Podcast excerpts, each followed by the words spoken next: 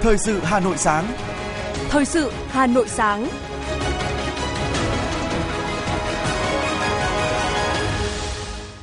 Kính chào quý vị và các bạn. Mời quý vị và các bạn theo dõi chương trình thời sự sáng nay, thứ bảy, ngày 29 tháng 7 năm 2023. Chương trình có những nội dung chính sau đây. Chủ tịch Quốc hội Vương Đình Huệ chủ trì diễn đàn người lao động năm 2023. Tuyến đường sắt đô thị nhổn ga Hà Nội tăng tổng mức đầu tư hơn 1.900 tỷ đồng. Tập đoàn Điện lực Việt Nam kiến nghị sớm tăng giá điện đợt 2. Phần tin thế giới có những sự kiện nổi bật. Lãnh đạo Triều Tiên, Nga, Trung Quốc dự cuộc diễu hành quân sự. Tháng 7 năm 2023 thiết lập kỷ lục tháng nóng nhất trong 120.000 năm. Sau đây là nội dung chi tiết. Thưa quý vị và các bạn, chiều ngày 28 tháng 7, tại hội trường Diên Hồng, nhà Quốc hội đã diễn ra diễn đàn người lao động năm 2023 với chủ đề Hoàn thiện chính sách, pháp luật liên quan đến người lao động và tổ chức công đoàn do Chủ tịch Quốc hội Vương Đình Huệ chủ trì. Tại diễn đàn, nhiều đoàn viên công đoàn, người lao động đã đặt câu hỏi về tình trạng doanh nghiệp nợ bảo hiểm xã hội hay việc sửa đổi luật bảo hiểm xã hội.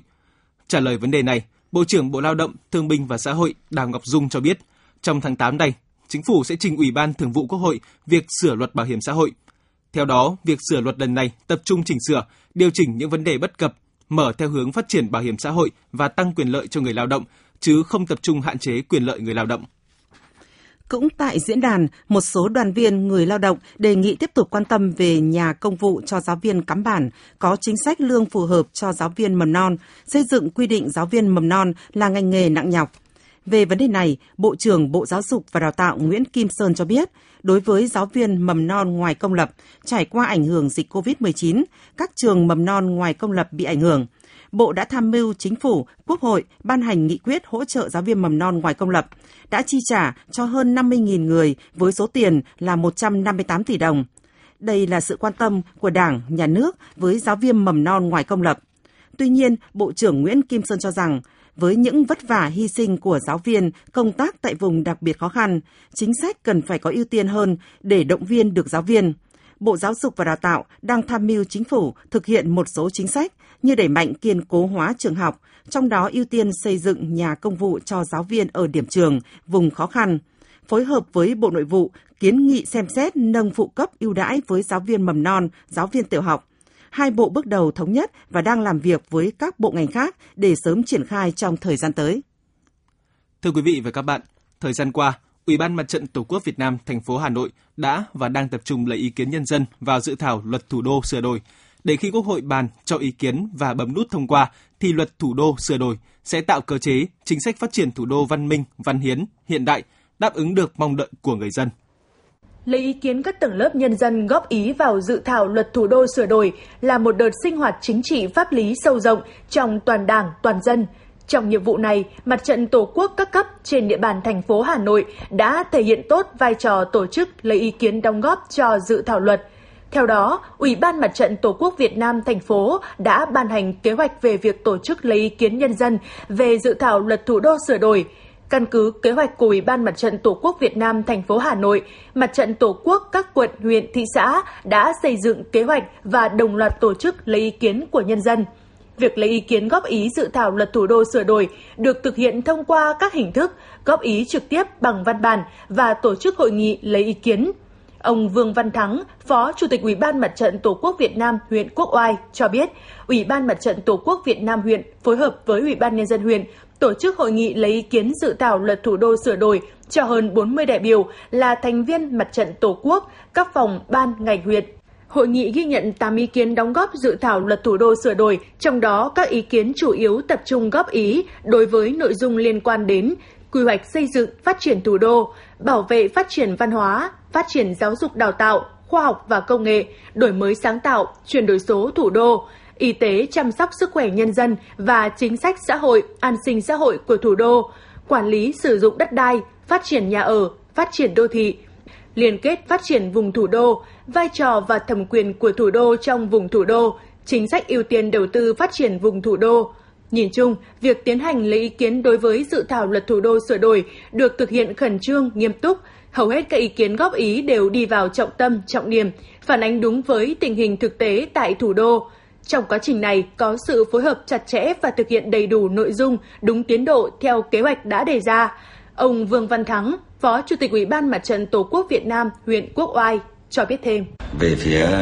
Ban Thường trực Ủy ban Mặt trận Tổ quốc Việt Nam huyện sau khi có kế hoạch triển khai thì ờ, cũng đã có cái phối hợp chặt chẽ với các cái cơ quan đơn vị thông tin ờ, truyền thông trên địa bàn huyện ờ, như cổng thông tin điện tử huyện trung tâm văn hóa thông tin, đăng tải toàn bộ cái dự thảo luật thủ đô đưa tin đưa các cái bài góp ý của các cái tầng lớp nhân dân trên cái phương tiện truyền thông đại chúng. Kết quả nhìn chung thì các ý kiến nhân dân có các cái ý kiến rất sát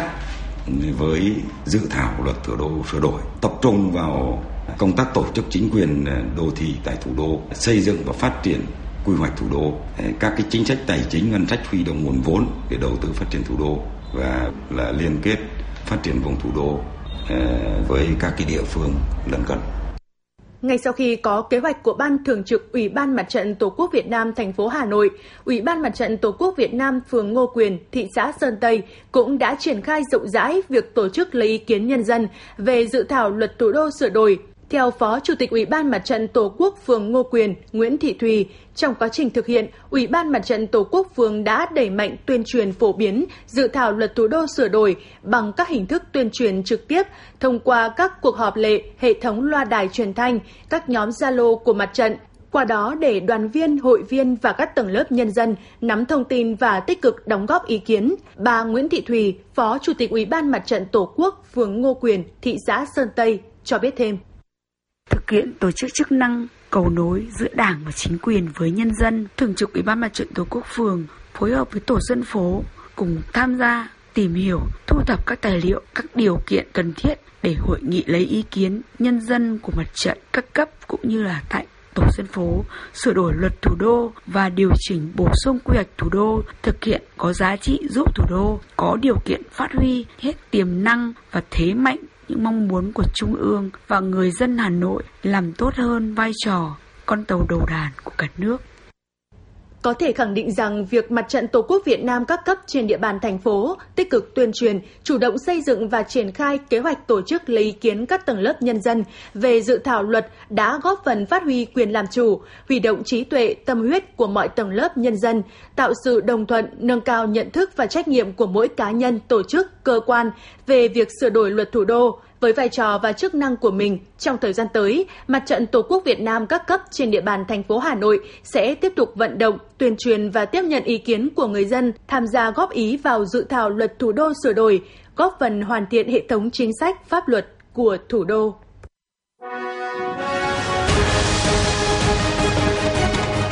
Thời sự Hà Nội, nhanh, chính xác, tương tác cao. Thời sự Hà Nội, nhanh, chính xác, tương tác cao.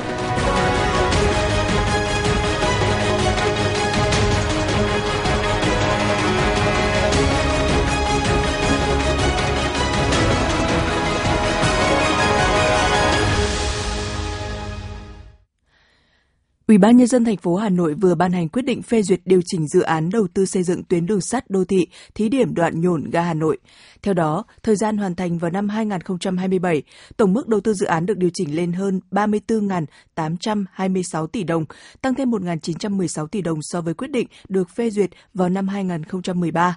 Nguyên nhân làm tăng tổng mức đầu tư của dự án là do biến động của tỷ giá quy đổi trong quá trình thanh toán khối lượng thực hiện, do điều chỉnh khối lượng công việc hợp đồng, chậm trễ tiến độ khiến thời gian hợp đồng phải gia hạn và bổ sung chi phí, bổ sung các công việc còn thiếu do không lường trước, thay đổi chế độ chính sách, tỷ lệ dự phòng thuế và các quy định của nhà nước liên quan đến việc xác định quản lý chi phí, điều chỉnh chi phí giải phóng mặt bằng hay bảo hiểm.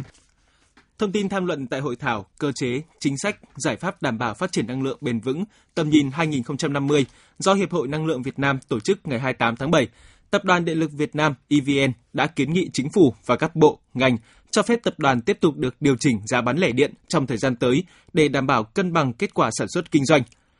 Theo thông tin từ tập đoàn này, nếu thanh toán tiền điện theo đúng hợp đồng thì theo tính toán dự kiến, bắt đầu từ tháng 7 năm 2023 đến tháng 12 năm 2023, EVN sẽ thiếu hụt dòng tiền. Để đảm bảo dòng tiền thanh toán chi phí mua than, dầu, khí phục vụ sản xuất điện, hiện EVN đang nợ tiền của các đơn vị phát điện. Thời gian tới, EVN có khả năng không cân đối đủ tiền để thanh toán chi phí mua điện cho các đơn vị phát điện, ảnh hưởng đến khả năng hoạt động liên tục của các nhà máy điện và do đó ảnh hưởng đến việc cung cấp đủ điện.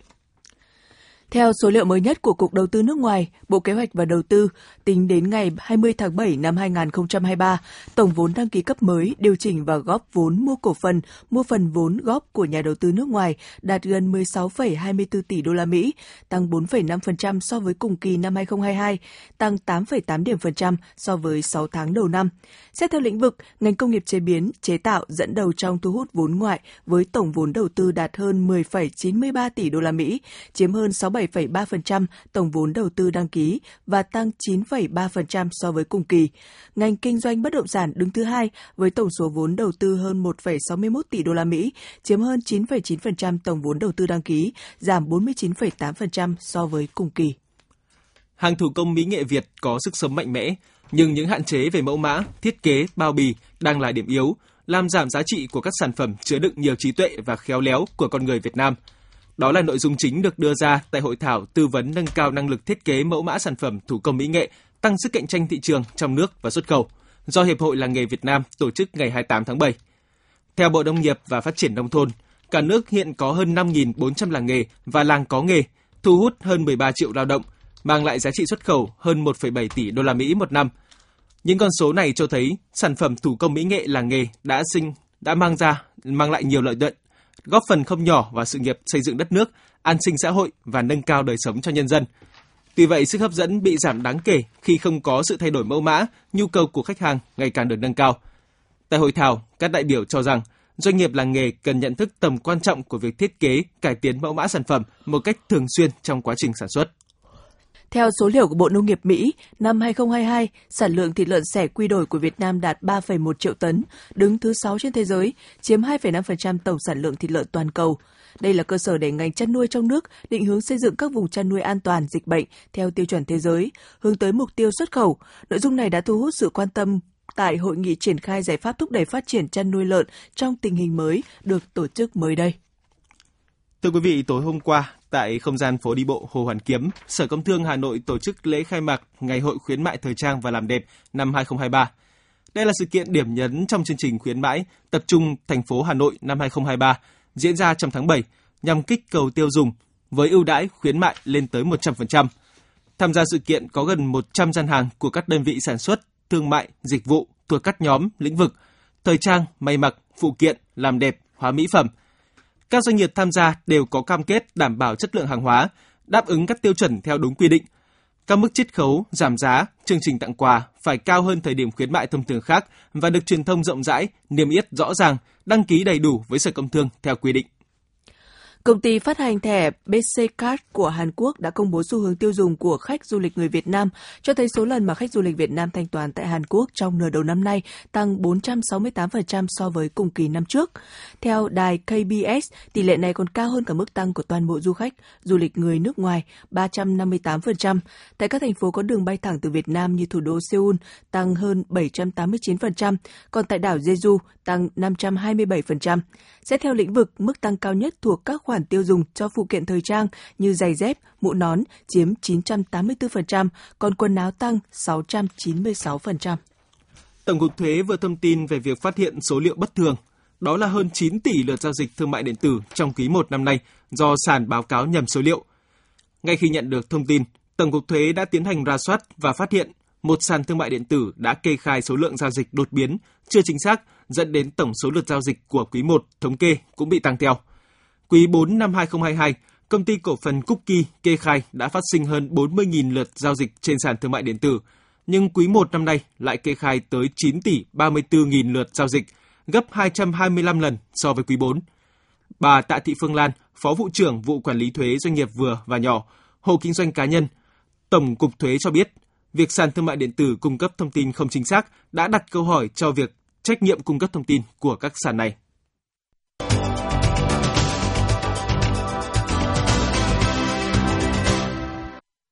Mời quý vị và các bạn nghe tiếp phần tin kỷ niệm 94 năm ngày thành lập Công đoàn Việt Nam 28 tháng 7 năm 1929, 28 tháng 7 năm 2023, Liên đoàn Lao động huyện Thanh Trì đã tổ chức biểu dương gia đình công nhân viên chức lao động tiêu biểu năm 2023 và tặng quà con công nhân viên chức lao động vượt khó học giỏi năm 2022-2023. Thời gian vừa qua, cùng với công tác tổ chức đại hội, các phong trào thi đua trong công nhân, viên chức lao động thường xuyên được triển khai và đạt nhiều kết quả thiết thực. Trong đó, phong trào xây dựng gia đình công nhân viên chức lao động tiêu biểu tiếp tục được phát huy. Thông qua các phong trào, các gia đình đều nỗ lực kiên trì phấn đấu vươn lên hoàn thành xuất sắc nhiệm vụ được giao và vun đắp hạnh phúc gia đình, nuôi dạy con ngoan, học giỏi, không ngừng học tập, nâng cao trình độ có gần 2.300 thí sinh đủ điều kiện tham gia kỳ thi tuyển dụng viên chức, giáo viên, nhân viên làm việc tại các cơ sở giáo dục công lập trực thuộc Sở Giáo dục và Đào tạo Hà Nội năm 2023. Theo kế hoạch đã công bố, Sở Giáo dục và Đào tạo Hà Nội sẽ tuyển dụng 608 chỉ tiêu viên chức làm việc tại các cơ sở giáo dục công lập trực thuộc Sở năm 2023, gồm 536 chỉ tiêu viên chức giáo viên và 72 viên chức nhân viên. Hình thức tuyển dụng đối với diện thu hút theo Nghị định số 140 là xét tuyển, các đối tượng còn lại áp dụng hình thức thi tuyển. Thí sinh đủ điều kiện tham gia kỳ thi phải nộp lệ phí thi theo quy định 300.000 đồng một thí sinh. Thời gian nộp từ 28 tháng 7 đến ngày 2 tháng 8 năm 2023 tại Sở Giáo dục và Đào tạo Hà Nội. Thí sinh không nộp lệ phí, coi như không có nguyện vọng tiếp tục đăng ký thi tuyển và sẽ bị loại khỏi danh sách đăng ký thi tuyển. Vòng 1 của kỳ thi sẽ diễn ra vào chiều 12 và 13 tháng 8. Thí sinh được đăng ký điều chỉnh nguyện vọng xét tuyển đại học đến 17 giờ ngày 30 tháng 7. Như vậy, thời gian thí sinh đăng ký nguyện vọng chỉ còn một ngày nữa. Các chuyên gia khuyến cáo thí sinh không nên đợi đến ngày cuối để đăng ký, điều chỉnh nguyện vọng vì có nguy cơ xảy ra nghẽn mạng. Sau 17 giờ ngày 30 tháng 7, hệ thống hỗ trợ tuyển sinh chung của Bộ Giáo dục và Đào tạo với đường link địa chỉ thí sinh thi trung học phổ thông quốc gia.edu.vn sẽ đóng. Thí sinh không thể đăng ký điều chỉnh nguyện vọng. Lúc đó thí sinh chuyển sang quy trình tiếp theo là nộp lệ phí đăng ký xét tuyển. Hệ thống hỗ trợ tuyển sinh chung của Bộ Giáo dục và Đào tạo hiện ghi nhận có gần 600.000 thí sinh đã đăng ký xét tuyển với tổng số 2,9 triệu nguyện vọng. Tính trung bình thì mỗi thí sinh sẽ đăng ký khoảng gần 5 nguyện vọng. Như vậy là còn khoảng 300.000 em chưa đăng ký nguyện vọng xét tuyển lên hệ thống. Để hoàn thiện quy trình đăng ký xét tuyển đại học năm 2023, từ ngày 31 tháng 7 đến 17 giờ ngày 6 tháng 8, thí sinh phải nộp lệ phí đăng ký xét tuyển theo hình thức trực tuyến. Bộ Giáo dục và Đào tạo đã có hướng dẫn thí sinh nộp lệ phí trên hệ thống. Hiện nay, Bộ Giáo dục và Đào tạo đã phối hợp với Văn phòng Chính phủ chuẩn bị hạ tầng kết nối và thanh toán trực tuyến lệ phí đăng ký xét tuyển vào đại học thông qua Cổng Dịch vụ Công Quốc gia với 17 kênh thanh toán trực tuyến chính của cả nước. Để tránh hiện tượng quá tải trong quá trình thí sinh thực hiện thanh toán trực tuyến, Bộ Giáo dục và Đào tạo phân chia thời gian thí sinh thực hiện thanh toán trực tuyến trên hệ thống hỗ trợ đăng ký xét tuyển theo các tỉnh, thành phố nơi thí sinh đã nộp hồ sơ thành 6 đợt trong thời gian từ ngày 31 tháng 7 đến 17 giờ ngày 6 tháng 8 Thí sinh thuộc thành phố Hà Nội bắt đầu nộp lệ phí từ 0 giờ ngày 31 tháng 7 đến 17 giờ ngày 1 tháng 8. Trong hai ngày 27 và 28 tháng 7, đồng bào các dân tộc thiểu số các xã Ba Trại, Minh Quang, Khánh Thượng và các em học sinh trường phổ thông dân tộc nội trú Hà Nội được Ủy ban Nhân dân huyện Ba Vì tổ chức tập huấn, truyền dạy kỹ năng biểu diễn chiêng dân tộc Mường đợt 2 năm 2023. Mục đích của việc tập huấn lần, lần này là nhằm cụ thể hóa kế hoạch của huyện về bảo tồn, khôi phục, phát huy giá trị bản sắc, văn hóa truyền thống của đồng bào dân tộc miền núi. Trong đó chú trọng việc xây dựng và phát huy các giá trị văn hóa cồng chiêng tại bảy xã miền núi, bên miền núi của huyện, góp phần bảo tồn những giá trị độc đáo của văn hóa các dân tộc thiểu số ở trên địa bàn.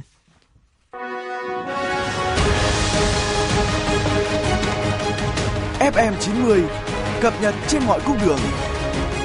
FM 90 cập nhật trên mọi cung đường.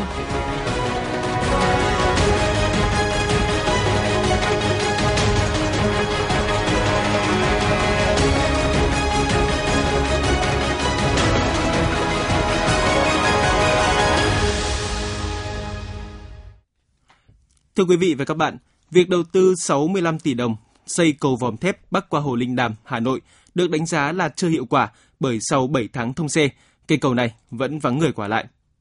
Tăng năng lực cho dự án cầu cạn vành đai 3 đi thấp vượt Hồ Linh Đàm đã được thông xe tháng 6 năm 2020. Ủy ban nhân dân thành phố Hà Nội có điều chỉnh bổ sung thêm hạng mục cầu vòm sắt dành cho xe máy.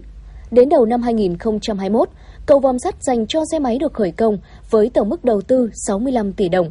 Dự án do Ban Quản lý Dự án Đầu tư xây dựng công trình giao thông Hà Nội làm chủ đầu tư. Cầu thiết kế nằm giữa hai cầu vượt lên xuống đường vành đai 3 trên cao, đoạn cắt qua hồ Linh Đàm. Cầu có mặt cắt ngang rộng 7,5 m, bề rộng phần xe chạy 6 m, kết cấu nhịp dầm vòm dạng ống thép, tổng chiều dài cầu 297,2 m. Sau khi hoàn thành và đưa vào sử dụng, cầu vòm sắt được kỳ vọng sẽ giảm tải lưu lượng giao thông cho nút giao Thanh Xuân và nút giao Pháp Vân, giải quyết tình trạng ùn tắc giao thông tại nút giao Nguyễn Hữu Thọ, Giải Phóng, khu vực bán đảo Linh Đàm, đồng thời khép kín đồng bộ tuyến đường vành đai ba khu vực hữu ngạn sông Hồng.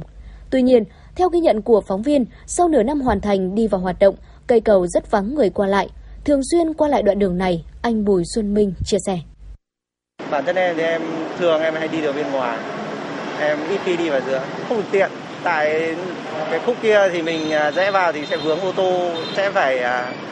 xung đột giao thông với những người rẽ trái vào đường Nguyễn Hữu Thọ.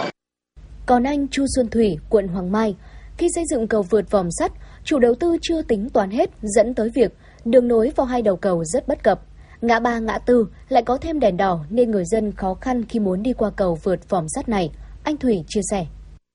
Cái bất tiện ở đây là chỗ ngã tư đèn xe đỏ ở đằng trước kia kìa sẽ hướng rất nhiều làn xe đi qua đi lại và mình đi sang cái đường này rất khó à, đi sang đường kia thì nó lại thuận đường hơn và đỡ bị kiểu va chạm xe nhiều hơn ấy. Thực tế là ngay đầu đường nối vào hai đầu cầu đều có đèn đỏ, nằm tại các vị trí nút giao thông. Các phương tiện không dễ dàng di chuyển vào cây cầu này. Theo các chuyên gia, việc đưa công trình giao thông vào mạng lưới đòi hỏi các phương thức tổ chức giao thông cho phù hợp. Nếu không, dù có thiếu hạ tầng đi chăng nữa, thì các công trình này cũng sẽ không phát huy hiệu quả như mong muốn. Chuyên gia giao thông Khương Kim Tạo cho biết. À, chúng ta có thể là trong cái vấn đề à, khảo sát à, thực tế, khảo sát hiện trạng cũng như là cái định hướng phát triển tương lai thì có thể là ở thời khắc mà chúng ta đã triển khai rồi có thể là hiệu quả hơn trong cái thời gian tới thông qua việc là cái quy hoạch lại giao thông thông qua cái công việc mà tổ chức lại giao thông và hướng dẫn giao thông để sao cho chúng ta có thể khai thác tốt nhất các công trình. Lý giải về việc cây cầu trị giá 65 tỷ đồng nhưng gần như là không có ai qua lại. Mới đây ông Đỗ Việt Hải, Phó Giám đốc Sở Giao thông Vận tải Hà Nội cho rằng, trước khi xây dựng cầu vòm sắt đã khảo sát, đánh giá kỹ lưỡng nhu cầu lưu lượng giao thông, khu vực Hoàng Mai Linh Đàm có dự báo phát triển dân số là rất lớn trong thời gian tới. Do đó, việc xây dựng cây cầu vòm sắt này là cần thiết để đi trước đón đầu, phục vụ nhu cầu đi lại của người dân trong tương lai. Người dân cho rằng cây cầu vòm sắt vượt hồ Linh Đàm trị giá 65 tỷ đồng nhưng rất ít phương tiện lưu thông qua cầu vì bất cập trong tổ chức giao thông là một sự lãng phí lớn.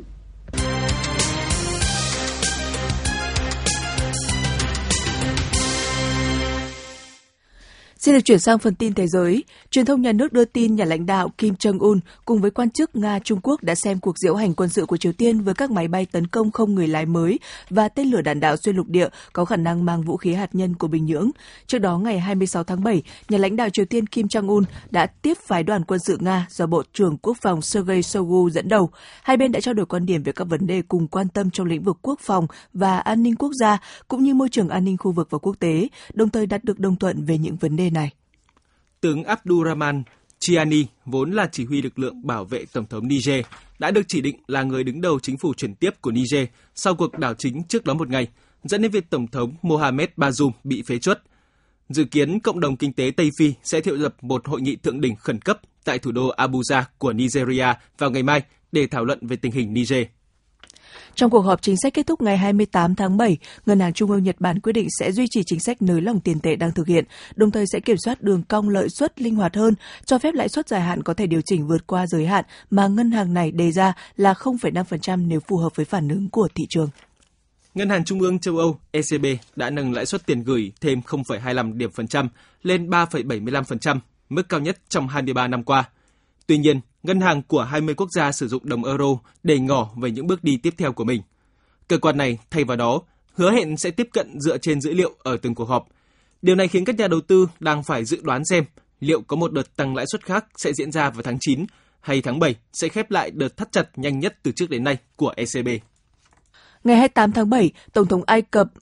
Amdef Fastan Assisi kêu gọi Nga khôi phục thỏa thuận ngũ cốc Biển Đen, trong đó Ai Cập cho phép Ukraine xuất khẩu ngũ cốc từ các cảng biển của nước này bất chấp chiến tranh. Trước đó, ngày 17 tháng 7, Nga đã tuyên bố rút khỏi thỏa thuận ngũ cốc Biển Đen, một thỏa thuận do Liên Hợp Quốc và Thổ Nhĩ Kỳ làm trung gian nhằm ngăn chặn các cuộc khủng hoảng lương thực toàn cầu. Theo số liệu của ngành sản xuất ô tô công bố ngày 28 tháng 7, tập đoàn chế tạo ô tô Toyota Nhật Bản dự kiến sẽ đạt doanh số lớn nhất thế giới trong nửa đầu năm nay, vượt tập đoàn Volkswagen AG của Đức và các đối thủ khác. Đây sẽ là năm thứ tư liên tiếp Toyota đứng đầu thế giới về doanh số ô tô. Na Uy và Phần Lan cho biết hai nước này đang phải đối mặt với các đợt bùng phát cúm gia cầm lớn nhất từ trước tới nay, làm chết hàng ngàn con mòng biển và các loài khác, tiềm ẩn nguy cơ với gia súc và dẫn đến hạn chế đi lại tại một số các khu vực. Những năm gần đây, cúm gia cầm lây lan khắp châu Âu. Chỉ riêng tại Pháp đã có hàng triệu gia cầm bị tiêu hủy trong tháng 5 và tháng 6, ảnh hưởng đến nguồn cung trứng và thịt gia cầm. Trong một báo cáo gần đây, Dịch vụ biến đổi khí hậu Copernic của Liên minh châu Âu và Tổ chức Khí tượng Quốc tế cho biết, thế giới vừa trải qua 3 tuần nóng nhất từng được ghi nhận. So sánh với những dữ liệu khí hậu chúng ta biết được từ hàng thiên niên kỷ trước dựa trên vòng cây, rạn san hô và lõi trầm tích biển sâu, các nhà khoa học chỉ ra, đây là nhiệt độ trung bình nóng nhất mà hành tinh từng phải hứng chịu trong 120.000 năm. Bộ Y tế Mexico cho biết số ca tử vong trên khắp nước này do nắng nóng cực đoan đã lên tới 249 người trong 4 tháng qua. Cuối tháng trước, một số bang của Mexico ghi nhận mức nóng kỷ lục khi nhiệt độ lên tới 45 độ C ở một số các địa điểm. Bước sang tháng 7 này, hiện tượng nắng nóng vẫn tiếp diễn. Dự báo có ít nhất hai bang là Baja California và Sorona sẽ có nhiệt độ vượt 45 độ C và năm bang khác có nhiệt độ dao động từ 40 đến 45 độ C. Ngày 28 tháng 7, lực lượng cứu hỏa Hy Lạp cho biết nỗ lực khống chế các vụ cháy rừng nghiêm trọng hoành hành tại nước này trong hơn một tuần qua đang thu được những kết quả tích cực. Người phát ngôn lực lượng cứu hỏa Hy Lạp cho biết đến thời điểm hiện tại, nguy cơ lửa lan rộng đã được loại trừ. Tình hình có nhiều tín hiệu tích cực, song lính cứu hỏa vẫn tiếp tục công tác dập lửa.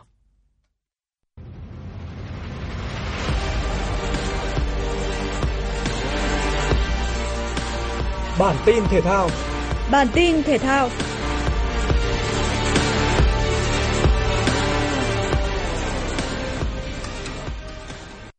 Dù đội tuyển nữ Việt Nam phải nhận hai thất bại và sớm nói lời chia tay với World Cup 2023, nhưng màn trình diễn của thủ môn Kim Thanh cho tới thời điểm này là hết sức ấn tượng.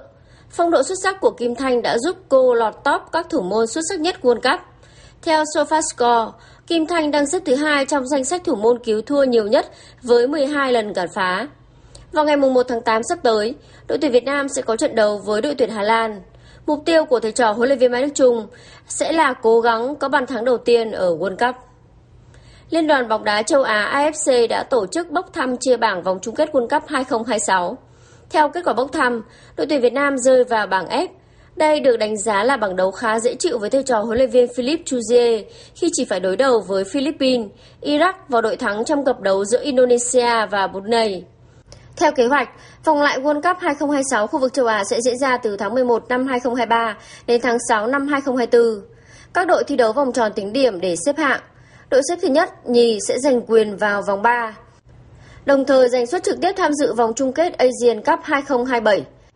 18 đội vòng 3 sẽ được chia làm 3 bảng. Hai đội dẫn đầu sẽ giành vé vào World Cup 2026 và vòng 4 còn lại là vòng Play-off châu Á để tìm những suất còn lại đến với World Cup. Tiền vệ David Silla đã quyết định giải nghệ sau khi dính chấn thương dây chằng chéo và sẽ phải nghỉ thi đấu dài hạn nếu tiếp tục bước vào mùa giải 2023-2024. Cầu thủ 37 tuổi đưa ra thông báo treo giày trên trang cá nhân và gửi lời tri ân tới người hâm mộ. David Silva khởi đầu sự nghiệp tại Valencia, rồi chuyển tới Manchester City vào năm 2010 và trở thành một trong những tiền vệ xuất sắc nhất thế giới. Nhạc trưởng người Tây Ban Nha đã được dựng tượng ở sân Etihad sau khi cùng The Citizen giành 4 chức vô địch ngoại hạng Anh. Sau khi rời Man City vào năm 2020, David Silva trở lại quê nhà và khoác áo Real Sociedad và đã chơi 93 trận trong 3 mùa giải. Tiền vệ này đã góp công giúp Real Sociedad giải cơn khát danh hiệu khi vô địch cúp nhà vua Tây Ban Nha vào đầu năm 2021. Ở cấp độ đội tuyển quốc gia, David Silla là thành viên trong thế hệ vàng của bóng đá Tây Ban Nha khi liên tiếp vô địch Euro 2008, World Cup 2010 và Euro 2012. Ngoài ra, David Silla từng cùng U19 Tây Ban Nha vô địch châu Âu vào năm 2004. Dự báo thời tiết, khu vực Hà Nội ngày hôm nay nhiều mây, có mưa, mưa vừa và rông, cục bộ có mưa to, gió nhẹ. Trong mưa rông có khả năng xảy ra lốc xét, mưa đá và gió giật mạnh. Nhiệt độ thấp nhất từ 26 đến 28 độ, nhiệt độ cao nhất từ 30 đến 32 độ. Quý vị và các bạn vừa nghe chương trình thời sự của Đài Phát thanh Truyền hình Hà Nội. Chỉ đạo nội dung Nguyễn Kim Khiêm, chỉ đạo sản xuất Nguyễn Tiến Dũng, tổ chức sản xuất Xuân Luyến. Chương trình do biên tập viên Kim Oanh, phát thanh viên Ngọc Bách, Hoài Linh cùng kỹ thuật viên Kim Thoa thực hiện. Xin hẹn gặp lại quý vị trong chương trình thời sự 11 giờ trưa nay.